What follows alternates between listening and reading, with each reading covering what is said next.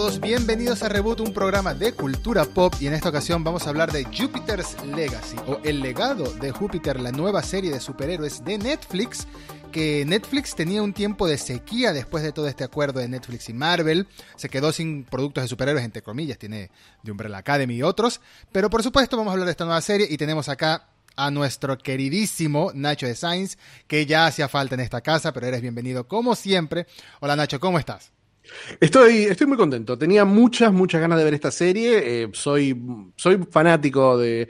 No, no te diría fanático, pero sí me gusta mucho el trabajo de Mark Millar, en particular cuando deconstruye superhéroes, cuando, cuando hace sus Watchmen alternativos. Me gustó muchísimo. Me gustó The Ultimates en el momento que salió, fue algo que realmente cambió un poquito la forma de contar. Me gustó mucho, me gustó mucho en la época en la que hizo Authority, eh, la que cuando Warren Ellis se fue y él entró con Quiet y que empezaron a parodiar a los héroes de Marvel, que fue un gran momento.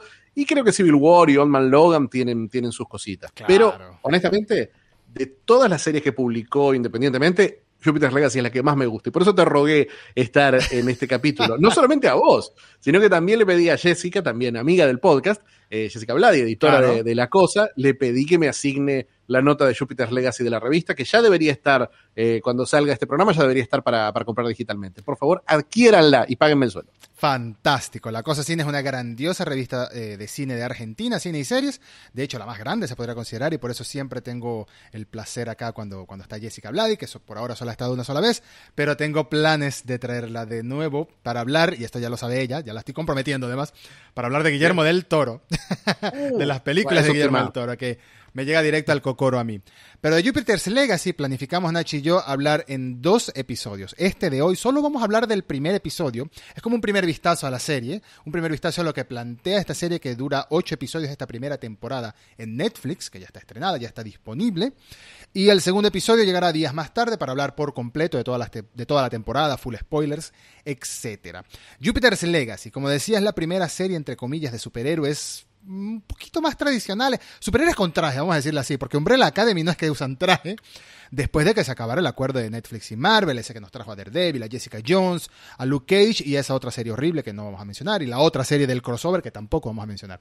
Em, Eh, escrita por Mark Miller. Mark Miller también está eh, como productor ejecutivo. Y curiosamente, Jupiter's Legacy es producida, el showrunner es Steven S. The Knight, que es el mismo creador de la serie de televisión de Daredevil. No es exactamente el creador de la serie de Daredevil. El, de la, era, fue el showrunner cuando se fue Drew Goddard, que era el creador original. Claro, que es a partir de la temporada 2, ¿no?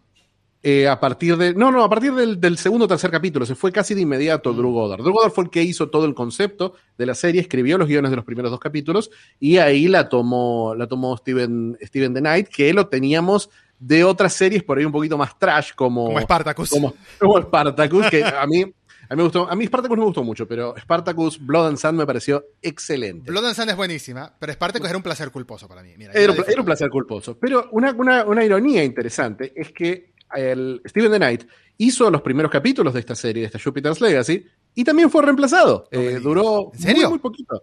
Duró muy poquito. Eh, se, fue, se fue a los meses de empezar a trabajar, eh, luego de dirigir creo que el primero y segundo capítulo nada más, y lo reemplaza Sang Yu Kim, que es uno de los co-guionistas, que es un veterano de Walking Dead también.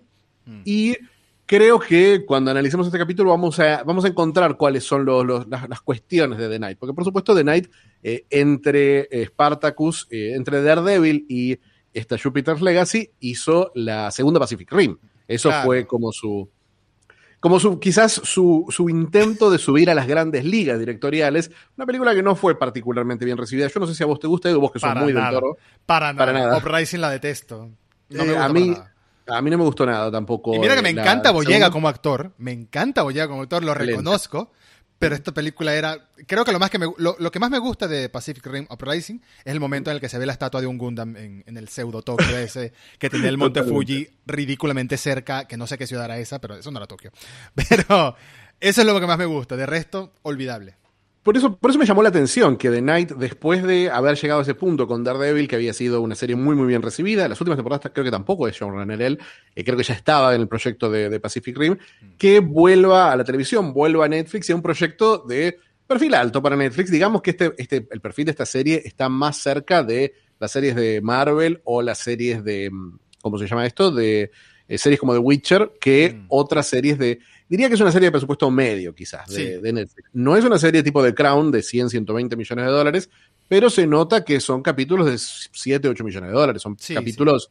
Son capítulos caros, eh, hay un par de actores, un par de caras conocidas, Mm. y eh, la verdad, eh, sí es un proyecto importante porque Netflix no es que adaptó, no es que eligió adaptar con Mark Millar eh, una, una serie, sino que compró la editorial de Mark Millar, compró el sello Miller World Sí. y puso en producción ocho productos distintos de Mark Millar. Sí. Uno de ellos que ya fue cancelado antes de, antes de empezar a grabarse, que es una serie sobre, eh, que se llama The, The New Order, de, de Order, que no, The Order es otra serie que hizo Netflix hace unos años, esta es otra cosa.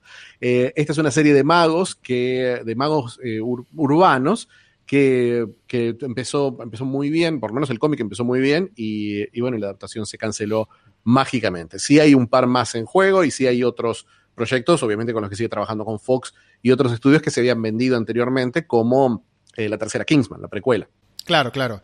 Y bueno, lo que quiero decir, comenzando antes de hablar específicamente de Jupiter's Legacy o el legado de Júpiter, es que tanto en el mundo de los superhéroes, en el mundo de los cómics, como en el mundo de Star Wars, que también lo hemos hablado en, en el podcast anteriormente, hay muchísimo contenido en camino. Y me encanta, al mismo tiempo, que este mismo auge de lo que es DC y Marvel, lo que son WandaVision, Falcon and the Winter Soldier, el futuro de Miss Marvel, de She-Hulk, etcétera, sin contar las series de Marvel Studios que hizo cuando era todavía eh, Marvel Studios Televisión, o sea, cuando no era todavía Disney Plus, cuando todavía no estábamos Oh. consolidados como el MCU en la tele.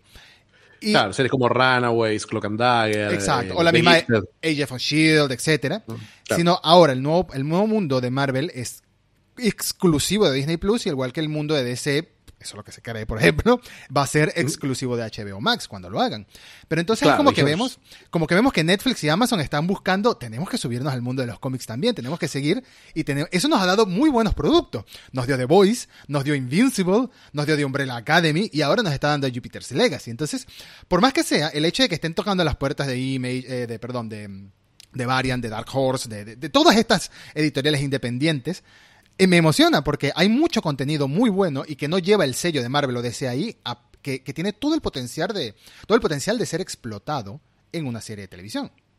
Sí, yo veo que los productos son sólidos. eh, veo que, bueno, The Voice, por supuesto, es excelente. Invincible no es mucho lo mío. Vos sabés que yo tengo una cierta, una cierta eh, resistencia a ver series animadas y el cómic, ho- honestamente, no me gusta mucho. Voice Sí. me gusta mucho el cómic y la serie me gusta un poquito menos que el cómic, pero me, me gusta mucho como, como adaptación.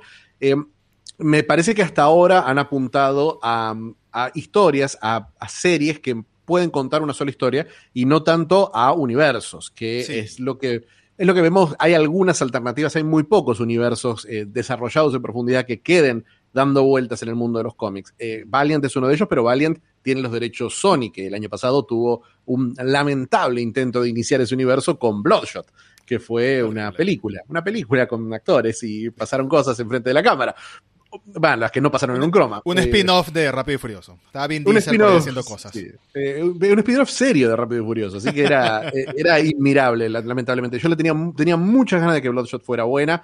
Esperemos a ver qué pasa, esperemos a ver si Sony con este nuevo arreglo con, con Netflix para, para sus productos cinematográficos dice, ¿sabes qué? La forma de desarrollar el universo Valiant es en la tele.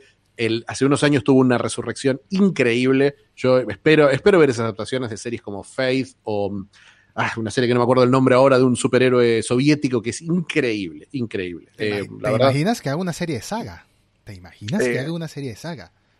Supuestamente, Brian Bogan está trabajando en varias adaptaciones en este momento. Está trabajando con Netflix para Gundam, está trabajando para FX con eh, Why the Last Man y está haciendo para Amazon Paper Girls, que acaban de anunciar el elenco. Son cuatro actrices completamente nuevas, pero es impresionante. Es como si el cómic hubiera cobrado vida. La verdad que le tengo mucha fe a los productos de Bogan y creo que sí logra, logra aumentar su perfil con Gundam, con Why the Last Man y con Paper Girls. Pronto vamos a ver Saga, que Saga sí, él, él nunca ha querido eh, generar spin-offs de Saga, pero Saga era, fue la serie que básicamente movió el mercado del cómic independiente después de que Walking Dead bajara su, su nivel de, de producción. Claro. Y obviamente ahora terminó The Walking Dead, Saga está en pausa, pero es un universo que da mucha gana de verlo, que es un poco, que tiene muchos puntos en contacto con lo que está haciendo Mark Millar en su Millarware, ¿no? Está buscando historias que, que que traigan, intenten traer nuevas ideas al mundo de los cómics. Aún cuando, aún siendo una, una, serie de superhéroes como Jupiter's Legacy, es una serie que no, no deja de lado, que usa a los superhéroes para hablar del mundo y de, de, de la división cultural. Que Sí. por lo menos es lo que me ha gustado de esta adaptación. Me encantaría preguntarte, Edu, porque no, no lo hablamos y creo que no lo dijimos nunca, no lo dijimos en ningún momento, pero creo que nuestro código fue no preguntarnos qué nos había parecido hasta poder preguntárnoslos en vivo. Sí. Así que te quiero preguntar, Edu, ¿qué te pareció Jupiter's Legacy? Tengo sentimientos mixtos. Tengo sentimientos mixtos. Siento que en el primer episodio, recordemos que ni siquiera hemos visto más episodios hasta el momento de grabar esto. Hemos visto un esa- solo episodio. reglas, sí, sí. Nos pusimos esa regla de ver un solo episodio antes de continuar con, con la serie, que son ocho episodios en total, para poder dar un vistazo más objetivo hasta este punto y no tener que autolimitarnos, ¿no? Claro. Hemos visto un solo episodio y te puedo decir que en este primer episodio siento que hay mucho potencial, siento que hay una historia muy linda de fondo, siento que hay un reparto es increíble. Este, hay eh, Duhamel, Joshua Duhamel. Josh Duhamel, está Leslie, Leslie Bibb y está Ben Daniels, un Ben Daniels que ha aparecido ya en un montón de producciones de Netflix. lo tenemos en House of Cards, lo tenemos en The Crown y ahora lo tenemos en, en, Jupiter's, en Jupiter's Legacy. Eh, un actor fantástico, Ben Daniels. Tenemos un reparto increíble, además de los chicos que también saben, ¿no? los, los, los, los hijos de esta generación. Tenemos una historia muy bonita, tenemos una historia diferente entre saltos generacionales de superhéroes, lo que toman este cliché. Yo creo que Miller tomó este cliché de el hijo que quiere que el padre lo reconozca y el padre cree que el hijo no es suficiente, ¿no? Tenemos así este cliché generacional, pero de visto desde un punto de vista de cómics y desde un padre muy idealista, incluso estúpidamente idealista, al menos en este primer episodio, ¿no? Sin adentrarnos más. Pero sí te digo que a nivel de producción, a nivel de serie, me encantan los trajes. Me parece que están fascinantes los trajes. Una adaptación increíble de los trajes. Me encanta, pero tengo. Mira, mira cómo te lo voy a poner. Es, es extraño cómo te lo voy a poner, pero mira cómo te lo voy a poner. Me encanta el CGI que he visto persona a persona. Sin embargo, cuando hay escenas que mezclan varios personajes, como la escena del combate, el combate entre muchos superhéroes, me parece que se ve horrible. En ese momento se vio horrible la, la escena. Es a, como... mí, mm, a mí no me disgustó, no me disgustó del todo el combate. El combate me parece que se nota la falta de presupuesto cuando hacen un combate en medio de la nada, como para no tener que hacer fondos, ni otros personajes, ni extras corriendo, ni nada, porque las dos escenas de pelea que vemos son en el desierto más absoluto. Sí, sí, sí. en el en el CGI, en el chroma key más, más probable. Yo vi, vi- hubo un par de momentos, hubo un par de momentos en los que el CGI se nota mucho, porque bueno, obviamente no es una producción de presupuesto eh, Marvel o DC, pero hubo momentos, por ejemplo, cuando eh, al final está esta superheroína peleando contra Blackstar, Sí. eh, que la vemos teletransportarse múltiples veces, Sí, ese estuvo mientras bien. le está pegando, ese, eso, ciertos bien. movimientos de cámara, ciertos y ciertas jugadas visuales, me parecieron que estuvieron muy logradas. En particular, la sensación de que estos héroes, una cosa que a mí siempre me molesta, y me molesta en Marvel y en DC también, eh, la sensación de que estos héroes están físicamente presentes en el mundo, que tienen un peso, que tienen un volumen, que sus poderes impactan en lo que los rodea, que un, golpe, eh, por ejemplo, hay un momento en el que el personaje de Brandon, eh, Paragon, pisa en el suelo y crea una especie de onda expansiva de tierra, Sí. o sea, que crea como un terremoto, que realmente se siente que está pasando ese terremoto. No es un, no es un rayo, del, el típico rayo de los ojos y rayo de las manos de Marvel y DC, que ya estamos por ahí un poquito hartos de ver esos héroes que flotan en el espacio sin, sin ningún contacto aparente. Acá sí sentí que a veces por ahí se estiraba un poquito más de lo que podía lograr los efectos especiales, pero sí me parecieron logrados. Lo que me sorprendió eh, porque también fan de los trajes, los trajes están increíbles. Eh, son trajes, no son trajes fáciles, porque no son. El otro día hablaba de los trajes de. Hablábamos del traje de Miss Marvel. eh, Mm, que el sí, traje de sí. Miss Marvel es muy lindo porque el que se filtró en las fotos parece el traje que hubiera hecho el personaje a mano, Sí. que es parte de la mitología del personaje, que es una cosplayer, es una fan que se vuelve superhéroe acá eh, los, los, trajes que estamos acostumbrados a ver en Marvel son una mezcla de trajes de, de trajes realistas, son trajes tipo paracaidistas, tipo motociclista, Tipo tipo, SWAT. comando, Exacto. tipo SWAT, son variantes de esos jugando con un poco por ir con los colores, con los escotes, con, los, con, con ciertos detalles visuales, pero sí se siente, por ejemplo, el traje de Capitana Marvel se siente como un traje de vuelo y la vemos con un traje de vuelo, no hay mucha diferencia entre una cosa y la otra, más allá de la, de la, de, de la tela que, que, que se usa. Pero acá, y mientras que los trajes de DC parecen pintados sobre los personajes de, materiales surrealistas, eso que me parece, me parece que está bueno, me parece que es parte de la, de estética de DC. Me parece que avanzaron desde que lo intentaron hacer en Green Lantern y funcionó tan mal. Pero acá son trajes de superhéroes, son trajes de cómic y son coloridos y son poco prácticos y son más son parte de la, de la, de la idea de los héroes, de los, de, los de, la Union, que son el grupo de superhéroes, la Liga de la Justicia de, de esta historia, eh, parte de la idea de representar un ícono, de inspirar a la gente. Entonces, tienen que ser coloridos, tienen que ser poco prácticos, tienen que ser llamativos. Eh, realmente vemos muy en detalle el traje de Utopia, en el superhéroe sí. que interpreta Josh Duhamel, y vemos la cantidad de textura y de la riqueza visual que tienen estos, estos trajes. Realmente me parece que es algo es algo en lo que se juega mucho más por la estética cómic que lo que he visto en la enorme mayoría de las adaptaciones, aparte de Mystery Men, que Mystery Men tenía muy, muy lindos trajes. Eh, si alguien recuerda esa Fantástico. comedia de Ben Stiller, de hace veintipico de años. Por favor, el, el, personaje de Ben Stiller, cuyo superpoder era molestarse, molestarse mucho. Mr. Y el, Furious. señor, y el señor que cavaba, que era muy bueno calando, era, era, era fantástico. El señor que era invisible solo cuando nadie lo estuviera mirando. era increíble, era increíble. Pero ¿sabes qué me hizo sentir? Estoy muy de acuerdo contigo. ¿Sabes qué me hizo sentir los trajes en este primer episodio de Jupiter's Legacy? Nostalgia. Nostalgia. Me hizo sentir como que estaba viendo una película vieja de superhéroes. Un, Batman de Tim Burton sin ser tan darks. Un Superman de Christopher Reeve. Colores, vivos. Super cómic. Vi un cómic de verdad en pantalla y no algo que opta más por lo realista. Que yo entiendo la ventaja de, de optar más por el realismo en una, en una película de superhéroes. Tanto el realismo crudo de, de, de DC, Snyder, etc. Como el realismo más iluso, por decirlo de alguna manera, optimista de Marvel, que sigue siendo realista, pero al, al fin y al cabo siempre hay un final feliz, ¿no? Por eso digo que es optimista. En cambio aquí claro, claro. lo veo muy icónico, ¿no? Por más que no conozca el personaje tanto como conocemos un Superman, como conocemos un Spider-Man, eh, por ejemplo, lo veo como, como un símbolo de verdad comiquero, como de verdad trasladaron la intención del cómic de mostrarte un personaje tan emblemático como sería Utopian en los cómics o, o en Superman en los cómics, que es la intención de Utopian, que es el, el superhéroe perfecto e ideal, con ese código inmutable que, lo sigue al pie de la letra, que es parte de la trama que nos presenta en este primer episodio. Eso lo noté trasladado a la pantalla y me gustó mucho. Por eso te digo que me, parece que el CGI persona a persona funciona bien, pero esa última escena no me, no me, no me convenció en lo absoluto. Pero ¿sabes qué? El, los primeros minutos del episodio, cuando vemos a, a Paragon, al hijo de, de, Utopian, luchar contra esta, esta mujer que estaba eh, robando un, camión blindado. Un camión eh, blindado. sí, un camión blindado y después se van a pelear al, al edificio, sí. Exacto. Eh, cuando ella activa el traje antes de que vuelva Paragon, cuando se, se, le, se, le, se, se, le, envuelve vio, la cara con perfecto, el casco. Se vio perfecto. Se vio de verdad sí. como si fuera real. Sí, sí, sí. A mí, a mí me sorprendió mucho el contraste entre la calidad de los efectos visuales, como vos decís, persona a persona, obviamente destaca mucho más que cuando están peleando en grupo, eh, que ya que empieza a, lograr, a tener ese efecto cutscene de Play 2 que tanto hemos visto en estos, en estos videojuegos.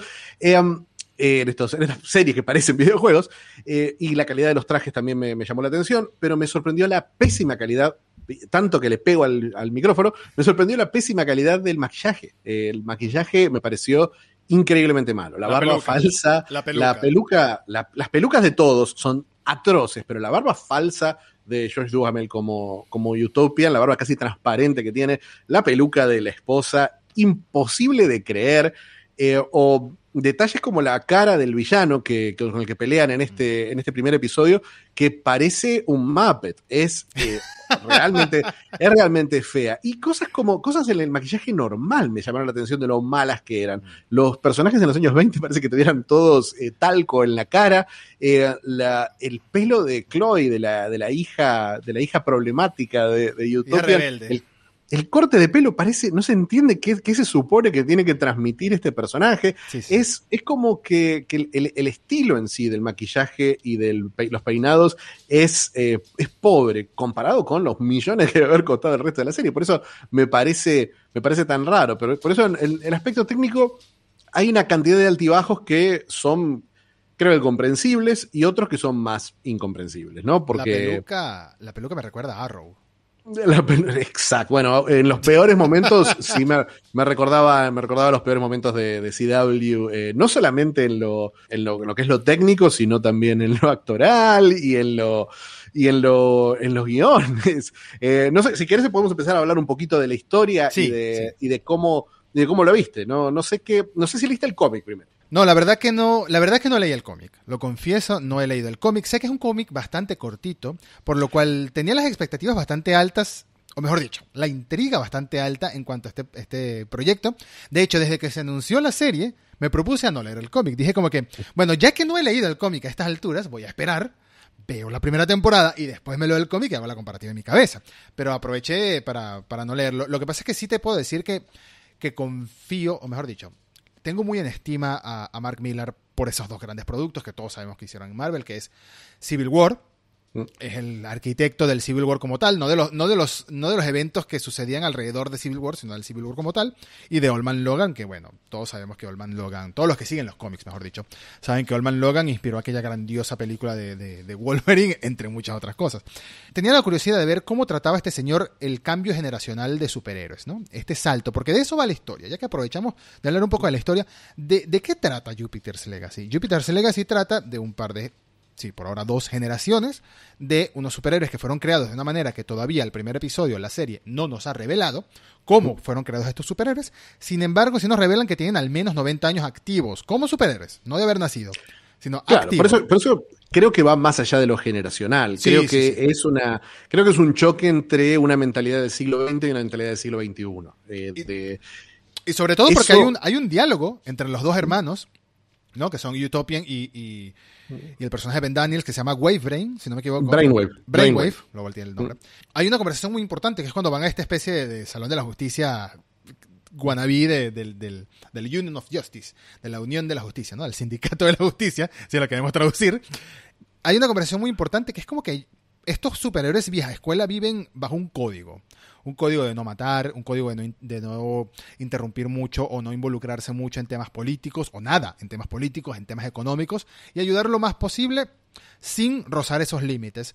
Y Brainwave le dice a su hermano Utopian que pudieron haber hecho mucho más, que pudieron haber detenido la guerra mundial, la Segunda Guerra Mundial, eh, muchísimo antes de que la detuvieran. Pudieron haber evitado que usara Estados Unidos la bomba atómica dos veces. Y aquí es lo que hace más interesante esta serie, este, este trasfondo que juega con la idea de estos superpotencias hechas seres humanos o seres vivientes, que es lo que vemos en Watchmen también, cuando involucran a Doctor Manhattan. Pero, pero lo vemos de una forma bastante clara, porque esta escena es un eco de dos momentos que vimos antes. Primero vimos en el momento antes de la primera pelea en la que Brandon está viendo televisión, vemos que la serie está, está tomando lugar dentro de una eh, un colapso económico. Obviamente no está atado a ningún hecho. En el caso del cómic estaba particularmente ambientado en eh, la crisis del 2008.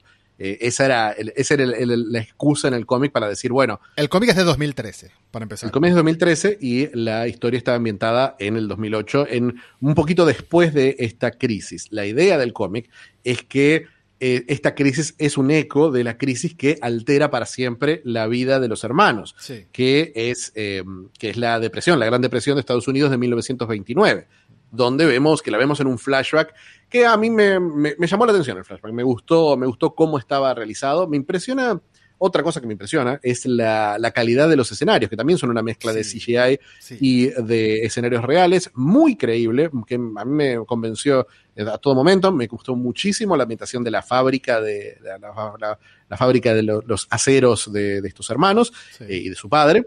Y me gustó muchísimo el Salón de la Justicia, también ese oscuro y medio siniestro que estábamos viendo al final. Es naiderístico me parece que estamos viendo, estamos viendo dos, dos, eh, dos, puntos de vista sobre esa generación y dos puntos de vista que son muy siglo XX mm. también, porque vemos a un idealista, a un utópico, a alguien que cree en la, en la capacidad del hombre para, para salir de cualquier problema y que, y que los dioses no deberían involucrarse con eso, mm. y otro que parece tener parece tener sentimientos más ambiguos al respecto. Porque la conversación que vemos en, la, en, el Salón de la Justicia entre los dos hermanos, eh, creo que va más, más allá, esa, esa grieta que, estamos viendo, es, eh, se nota que es una conversación que se ha dado a lo largo del tiempo, de quién toma las decisiones, de quién, quién controla el destino de la humanidad. Es una pregunta muy, muy Watchmen en ese sentido, y creo que está bien está mejor resuelta esa, eh, ese, ese combate generacional que el combate generacional entre padres e hijos, que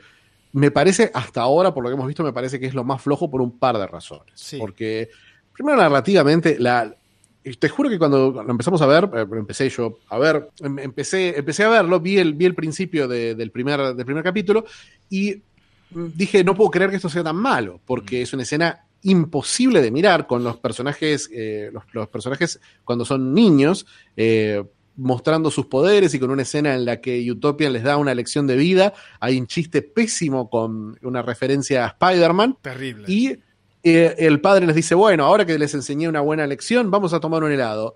Y dice, uy, no, hay una, una, catástrofe horrible, tengo que ir a salvar gente, no podemos ir a tomar un helado. Y aparentemente eso lo que quiere ilustrar es que este es un padre ausente. Un padre ausente. Cuando, Pero cuando lo que vimos en la escena no es un padre ausente, vimos un padre que estaba ahí para educar y para ayudar y para llevar a sus hijos en la dirección, en lo que él imagina que es la dirección correcta al menos. Justo en el momento correcto, eh, además. Justo en, el, justo en el momento correcto. Por eso es algo, es algo que es una escena que por supuesto no está en el cómic y que eh, anula por completo lo que vimos anterior, lo que vemos después, porque después vemos una familia quebrada que nunca entendemos por qué está tan quebrada, nunca entendemos por qué Brandon es un esclavo de su padre y por qué Chloe es una rebelde eterna contra su padre, porque realmente no vemos esa, esa, esa ese combate diario familiar. ¿Y sabes qué es lo peor? ¿Sabes qué es lo peor? Que si nos tomamos en cuenta nada más el primer episodio, lo que empezamos a llenar agujeros argumentales hasta ahora en nuestra cabeza, en nuestra mente, lo que podemos pensar es que Brandon es el típico cliché de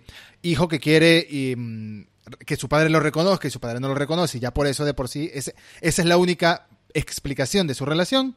Y por otro lado tenemos a la chica, que bueno, la chica es la rebelde, la chica no le importa el reconocimiento del padre, pero al fin y al cabo sí lo quiere, porque en esa escena, en la, en la cena en la que se da cuenta que el padre sí veía sus portadas de revista, como que se ilusionan por un momentito. Entonces, es muy cliché. Lo que quiero decir es que la relación, hasta el primer episodio, que espero que en el resto de la serie nos dé un poquito más de contexto, la relación hasta el primer episodio cliché 100% y estoy más interesado en conocer los flashbacks a 1920 que la relación del presente. Realmente sí, para mí son varios los factores. Primero, hay una reiteración constante de los conflictos una y otra vez. Nos repiten eh, esta idea de Brandon y su padre a lo largo del primer capítulo, una y otra vez, una escena tras otra, martillándolo a la escena que está en el techo, la escena que lo salva, la escena del final hay como una, una reiteración constante de esta idea de que Brandon quiere impresionar al padre y no puede, que es exagerada. Eh, me parece que, aparte me parece que Brandon como actor es un excelente modelo masculino. Eh, no, no, expresa, no, no evidencia ningún tipo de emoción. Es un actor 100% CW que la verdad no, no, no, no entiendo, es igualito al, al dibujo del personaje, eso sí, pero realmente no entiendo por qué, realmente no entiendo, habiendo tantos actores carilindos jóvenes para elegir, eh, por qué eligieron a este señor, que es de madera. Eh, y Chloe también, quizás porque tiene mucho menos tiempo en pantalla comparado al de Brandon, está increíblemente exagerado y obvio el perfil del personaje. Eh, cuando lo único que hacemos a lo largo de los, por lo menos la primera media hora, es hablar de la relación entre Utopian y sus hijos, es, es, es, insoportable. Es una escena atrás de otra de los personajes hablando de sus conflictos, sus sentimientos, eh, con lo que se llama un diálogo expositorio, ¿no? Un diálogo que está constantemente diciéndonos, explicándonos dónde están parados los personajes, que no es necesario. Me parece que lo que tiene interesante, hablar de los flashbacks de los 20, es que en los flashbacks de los 20, que son 4 o 5 minutos de historia, nada más lo que vemos, pasan un montón de cosas, cosas inesperadas, cosas fascinantes, drama, acción, imágenes memorables. el, momento No, no voy a spoilearlo para el que no lo haya visto, pero eh, lo que acaba de spoiler Edu, eh, es el. No dije quién. No dije que Le pondrá, supongo que le pondrá un pip eh, cuando lo edite. Eh, Soy muy flojo para eso, pero, puede ser. Puede ser.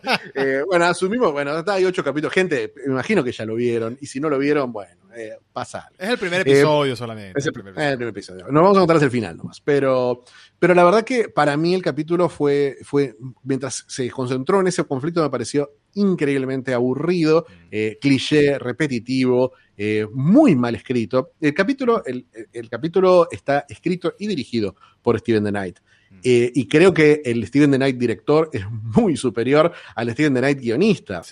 como guionista, sigue, sigue trabajando eh, conflictos muy básicos. Me parece que sus series funcionaban, cuando pasaban cosas. Me parece que era lo que pasaba en Espartaco. Espartaco, en cada capítulo de Espartaco pasaba lo que pasa en una temporada en otras series. Y Daredevil, especialmente comparadas a las series de Marvel Netflix, era una serie que se movía con otra velocidad y tenía, o por lo menos, un universo que era fascinante en sí mismo, en el que siempre le encontraba matices porque había un universo muy grande de cómics para, para levantar. Como vos decís, Jupiter's Legacy es muy cortito, son 100 páginas. Entonces, todo lo, todo, todo lo que pasa alrededor tiene que reforzar la historia y estirar los giros. Vienen, por lo menos, no sé cuánto, el, el final del capítulo es un giro, es un giro en otra dirección del cómic. Es interesante. Es, una, es un giro interesante, a mí me pareció muy, muy bueno, muy, muy intrigante, muy de cómo tenemos que leer esto, ¿Qué, en, qué en qué dirección va a ir la historia. Y sabiendo que el cómic no va por ese lado, me parece que pueden llegar a jugar con Pueden llegar a jugar como hacía Umbrella Academy, a veces para bien, a veces para mal, eh, jugar con un, material original que es un poquito más espectacular y más peliculero. El, el Jupiter's Legacy se siente, el cómic se siente como una película, se siente como una historia diseñada para ser contada en 90 minutos y acá ya tuvimos 45 minutos contando páginas que ni están contando y páginas que ni están en el cómic. Eh, Jupiter's Legacy tiene una estructura interesante porque son dos eh, libros principales que salieron con una diferencia de tres o cuatro años y dos miniseries más intermedias que son puros flashbacks. Acá tomaron la, para mí, excelente decisión de intercalar, los flashbacks dentro de la historia, muy a lo Watchmen. Eh, y creo que, creo que va a levantar mucho la historia en el momento que aparezca mi personaje favorito del cómic, que es George. Ese personaje que vimos en un par de escenas eh, y que nombraron en la Unión como el, personaje que hizo, que generó una disrupción entre, entre estos superhéroes. Mm. Ese personaje es muy importante y creo que ese choque generacional, esa cosa de esta mentalidad del siglo XX, cómo se adapta al siglo XXI, me parece que ese, ese es el aspecto más fuerte y más interesante hasta ahora, porque desde el momento que tienen esa conversación, aparte, Ben Daniels es un, actor shakespeariano de primera, está fantástico eh, Ben Daniels en sus dos eh, épocas, y George Duhamel también. A mí me gusta mucho ese actor. Eh, él, yo le tengo mucho cariño por una serie que amaba, una serie completamente ignorada, injustamente ignorada, pero una serie excelente de hace unos 10, 15 años que se llamaba Las Vegas, que mm, era, era una, una, serie sobre, sobre lo que pasa dentro de un casino, muy ligera, muy USA, muy, muy divertida, y ese fue el salto a la fama de Duhamel, que increíblemente, estaba, estaba leyendo sobre la serie, investigando un poquito, eh, yo decía, ¿por qué eligieron actores tan jóvenes para hacer de estos personajes que tenemos que ver en dos edades distintas? Mm. Eh, porque realmente no sé, no, excepto Ben Daniels, que Ben Daniels, bueno, tiene esa, esa, ese look que por ahí lo ayuda a parecer un señor mayor y, maduro. Eh, y Leslie Bibb no parecen de personajes de 50 Sobre años. todo Leslie. Sobre todo Leslie. ¿Sabes qué edad tiene en la vida real? Treinta y tantitos. Leslie tiene 46 y Duhamel tiene 48. Puede ser. Es, tienen edad Se ven muy joven. Es que esa es la cuestión, tienen edad Hollywood. Entonces, Duhamel se ve más creíble sobre un tipo, de 25 que como un tipo de 50, aunque tiene 38 años. Es una, una de las paradojas hollywoodenses, ¿no? Antes de hacer un comentario más serio, te puedo decir algo. Por favor. Se supone que Josh Duhamel, el personaje de Utopian, y el personaje de Brainwave, que son Sheldon y Walt, ¿no? Son los nombres no identidad superheroica. Se supone que son hermanos. ¿Por qué Ben Daniels no se quitó el, acento inglés para esta serie? No lo entiendo. Tengo, no tengo la menor idea. Y lo más Me sacaba de quicio. yo digo, bueno, por ahí estuvo como superhéroe esos 90 años, estuvo, estuvo estacionado en, Londres. Pero no, pero en los 20. Cuando, lo vemos en los 20, tiene todavía más acento inglés que en el presente. Lo que pasa es que yo a este actor lo respeto mucho desde que lo vi en House of Cards. Me pareció que era un actorazo de una vez. De esos actores que no conoces bueno, yo en mi caso no lo conocía, no tenía ni idea de quién era, y lo ves y te engancha de una vez, que sabes que no va a ser el, el gran protagonista, el, no sé, por decirte algo, el Robert Downey Jr., que va a ser el que sale de primera plana en el póster, pero sí, sabes que va a ser un actor que va a hacer mucho ruido en sus papeles, incluso, incluso empecé a ver, empecé a ver por él la serie del exorcista, que era terriblemente mala, o se convirtió en terriblemente mala. Arrancó bien, arrancó bien, pero se convirtió en terriblemente mala, solo porque estaba Ben Daniels como, como un sacerdote alcohólico, emo, darks ahí haciendo exorcismo. Entonces, ese es el nivel de que me gusta el actor, que lo persigo a través de las series. Y cuando escucho el acento hablando en los 20, yo. Bueno, primero que el maquillaje de él me parece que está muy bien. Cuando apareció en el techo, hay una escena, sin hacer spoilers, hay una escena que es la primera vez que lo vemos al personaje de Ben Daniels, que es Brainwave, en la que está hablando con su sobrino ya maquillado de, de mayor de edad, por así decirlo, ¿no? De, de- de grandecito, de, de 50, 60 años, no sé qué es la edad que se supone que le ponen cuando está ya canoso, totalmente pelo blanco. No lo reconocí, no sabía que era él. De repente, cuando viajamos a los 20, ya me di cuenta que es él, pero me choca la idea de que use acento inglés en lugar de un acento Yo creo que, creo que es un intento, es un intento de hacer un acento como se hablaba en Estados Unidos, en New York en los años 20, que era muy distinto a como se habla ahora. Mm. Eh, entonces, quizás por ese lado va, va el intento. Por lo menos, por suerte, no, no hay muchas más escenas. Ah, no, sí, hay muchas más escenas. En los años 20, ahora que lo pienso. Lo que te, lo que te ahora puedo que decir, sí. dejando el, el tema del acento de lado, pues que me, me perturbó mucho. Lo que te puedo decir es que siento que esta serie está dividida en dos partes, o en dos series, de hecho. Una serie hablando de los problemas más filosóficos de estos superhéroes que van se van como quedando en el pasado, sobre todo Utopian, ¿no? Su manera de pensar se va quedando como rezagada acerca de lo que creen los otros, no digo que sea lo correcto, digo acerca de lo que creen los otros, de que debería ser el mundo hoy en día, de que debería ser su participación para ayudar y para eh, tomar un poquito más de participación activa en cuanto a solucionar problemas del mundo, que ya sabemos que puede convertirse en algo autoritario, ¿no? Eso es lo que nos han hablado tantas otras series como Watchmen.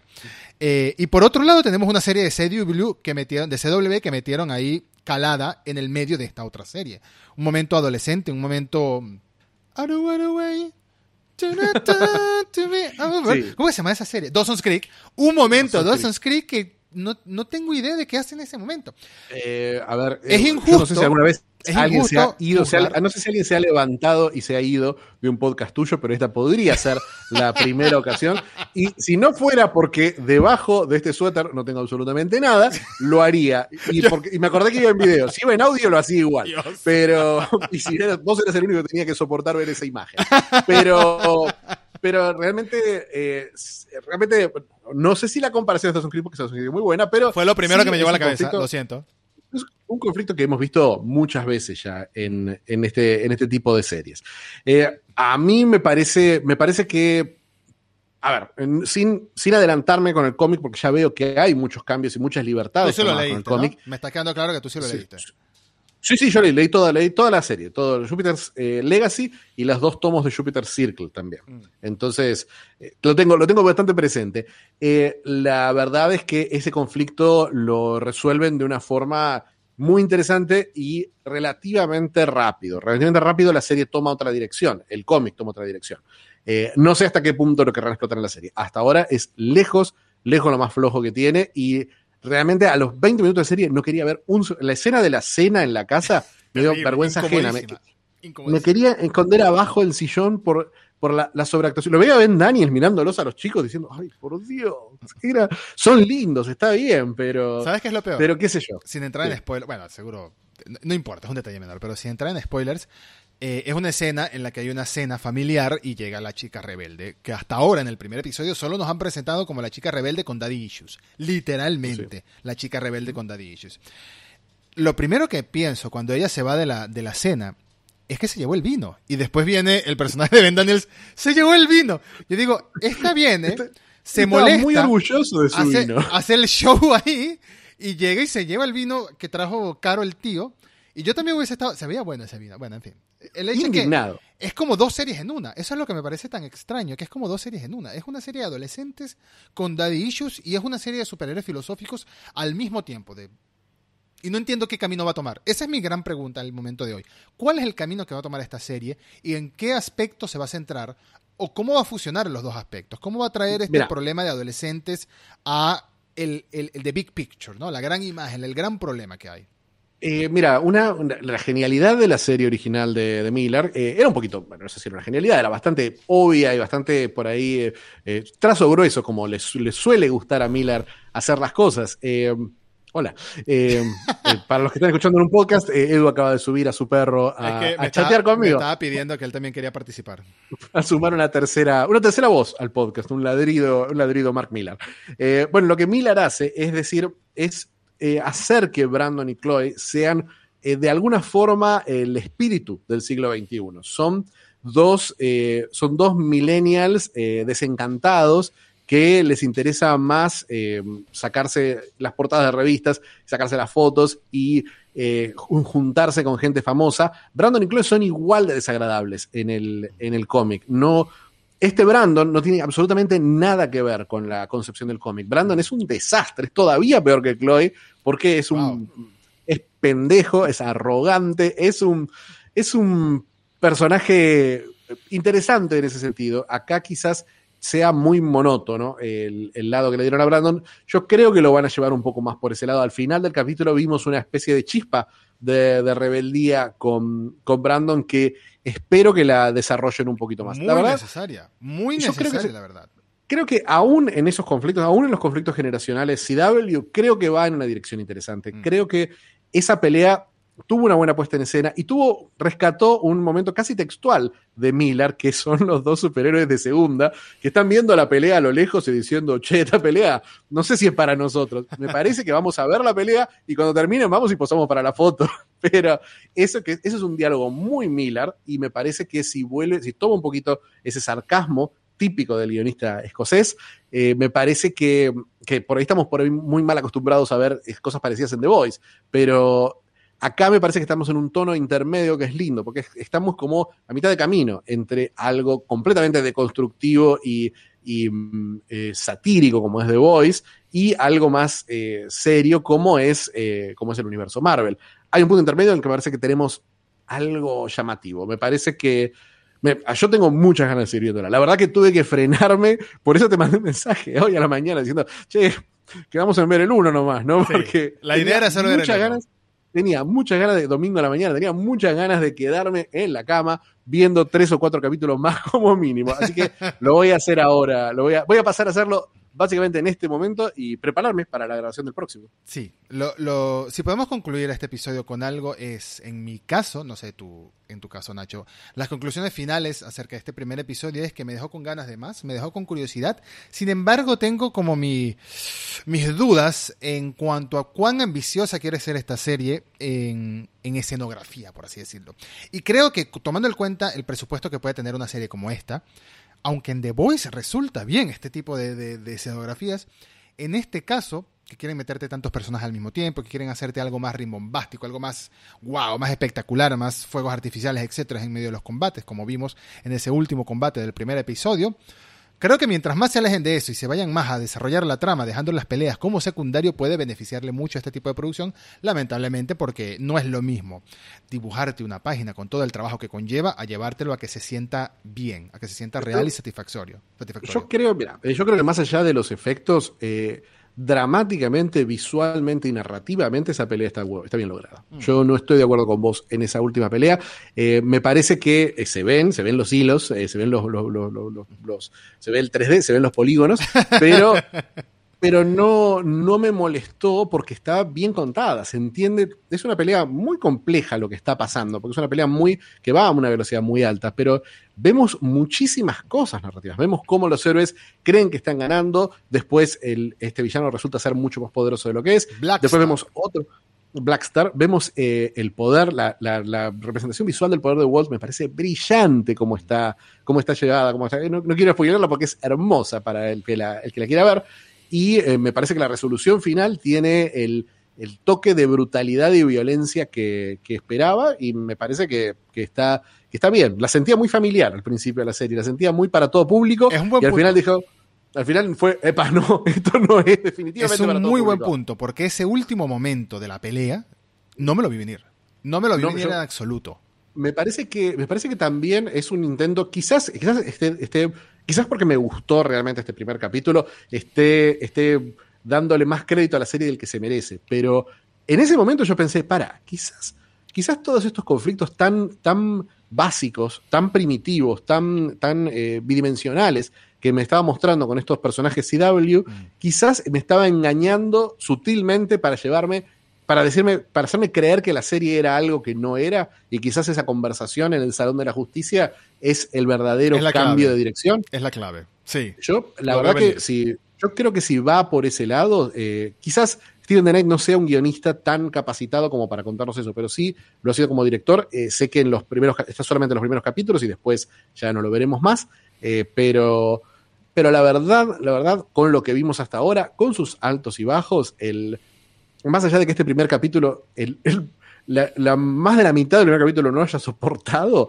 el, resultado final eh, me resulta, me resulta interesante. La verdad que le tengo mucha fe, especialmente a las chispas que vuelan cada vez que comparten escena eh, Duhamel y Ben Daniels, que me parece que han hecho una dupla interesante, una especie de Batman Superman, eh, que obviamente es un poco lo que, estamos yendo. O un, sí, sí, sí, porque tenemos eso, tenemos el pragmatismo de un Batman y, el autoritarismo más de, mover los hilos por debajo de un Batman y la, iconografía supermanesca. Me parece que es una, una, linda lectura y creo que, creo que vamos a ver algo interesante al final. Yo también si, si la serie sigue optando por evolucionar, ese, ese indicio, ese guiño que nos dieron en esa escena en la que los dos hermanos conversaban en el Salón de la Justicia o en el Salón de la Union of Justice, me va a parecer me parece que la trama va a tomar un camino muy interesante. Mientras se alejen. Es que no estoy en contra de las tramas juveniles de superhéroes. Sencillamente, en este caso concreto, espero más. Espero un, desarrollo de trama mucho más eh, filosófico, si se quiere, incluso. Mucho más de, el tema del. De, el típico tema de, Doctor Manhattan, que es que lo vuelvo a comentar, de Superman, el dios que se involucra en los, en los problemas terrenales, si debe o no debe hacerlo. La, la, responsabilidad que sienten estos señores, que en el caso de Utopian vemos que es un, un, un, hombre, un ser superpoderoso, que todavía no sabemos cómo obtuvieron esos poderes. Me, me, interesa mucho ver cómo se desarrolla esto en los flashbacks en el pasado. Eh, este hombre que está idealizado con este código que él planteó, que seguramente se le ocurrió a sí mismo para llevarlo a cabo, mientras que los otros héroes sienten que eh, es necesario tomar un camino más proactivo en la civilización actual y ayudar, entre comillas, más. Y de hecho, ese villano o ese miembro de la Union of Justice que se descarrila, por así decirlo, estoy seguro que el camino va por ahí. No me he leído el cómic, recuerdo que estoy seguro que el camino va por ahí, de que intentó tomar una eh, actitud más invasiva, más directa en cuanto a solucionar los problemas que ven el mundo. Ahí, mira, lo que te voy a adelantar, que me parece que, me parece que ese, debate tiene que estar porque es el corazón del cómic, es que entre este autoritarismo eh, y esta, esta, este, mm, esta visión utópica y patriótica y esta visión pragmática y más política, hay una tercera vía y es lo que representa, es lo que representa George, que es lo más interesante, y, y, lo que representa, y lo que, lo que va, lo que va desarrollando la serie quizás casi de forma sorpresiva. Me parece, me parece que el conflicto generacional sufre mucho al estar en contraste con Invincible, que tiene un conflicto generacional muy parecido, y especialmente Umbrella Academy, que está en la misma, en la misma Netflix, donde vemos que, que es una serie que habla justamente de las cicatrices de la infancia y son mucho más profundas y psicológicamente, aún dentro de una serie que a mí mucho no me convence, esa, ese aspecto de la serie es genial, es, es, es algo que, por lo menos se explora con la profundidad y la seriedad, eh, aún dentro de una serie cómica, eh, con la profundidad que se, que se merece. Entonces, sí creo que nos están engañando eh, vilmente para llevarnos en una dirección que no nos esperamos, como lo hace el final del capítulo, que es como un ¿what? ¿Qué? Para, ¿qué acabo de ver? Mm. Y em, me parece, me parece que con esa, en esa nota lo, lo, podemos dejar totalmente. Lo podemos dejar. Porque creo que hasta ahora el balance es, es, es imposible decir si esto va a estar bueno o va a estar malo, pero razones para seguir viendo hay. Razones para seguir viendo hay, creo que la balanza por ahora se inclina hacia lo positivo y se inclina sobre todo hacia lo curioso, ¿no? Tengo curiosidad de ver cómo continúa esta serie. Decidimos hacer este primer episodio solamente sobre el primer episodio de la serie de nuevo, para ver un primer vistazo y ya hablaremos dentro de muy poco tiempo al respecto de toda la primera temporada, así de que desde el momento que salga este publicado Así que desde el momento que salga publicado este primer episodio del podcast, tienen algunos días para ponerse al día y ver la primera temporada completa porque la vamos a adentrar Vamos a entrar al, al, al 100% en esta, en esta serie y vamos a analizarla por completo. De hecho, le voy a hacer una pregunta a Fichi, pero que no voy a dejar que la responda en este episodio porque quiero que la respondamos los dos en el próximo episodio. Y es, si tuviera superpoderes como estos señores, y si yo también tuviera superpoderes como estos señores, tomaríamos una actitud más invasiva y más directa acerca de los problemas de la humanidad, con el riesgo que incluye el, eh, que involucra el autoritarismo, la posibilidad del autoritarismo y de todo estos temas que nos tratan tanto en Watchmen como en esta serie y en tantos otros eh, cómics de superhéroes? O sería una actitud más pasiva y más, bueno, ayudo lo suficiente pero sin involucrarme mucho en los problemas de los humanos. Lo responderemos en el próximo episodio. Con la moraleja. lo dejo así en el cliffhanger totalmente cuando ya analicemos los ocho episodios de la primera temporada de Jupiter's Legacy con las ganas de, bueno, de saber si Netflix va a anunciar una segunda o si sencillamente la adaptación del cómic es esta temporada y ya no lo sabemos todo ahora. Muchas gracias, Fichi. Hasta, muchas gracias por participar, primero que nada, y hasta el próximo episodio. Muchas gracias, Edu, y no puedo esperar, la verdad no puedo esperar. Muchas gracias a todos por escuchar y bueno, recuerden ese, ese like, ese bill like, esa bill suscripción en YouTube, esa bill suscripción en Spotify que ayuda mucho y a sus comentarios en redes sociales. Hasta la próxima.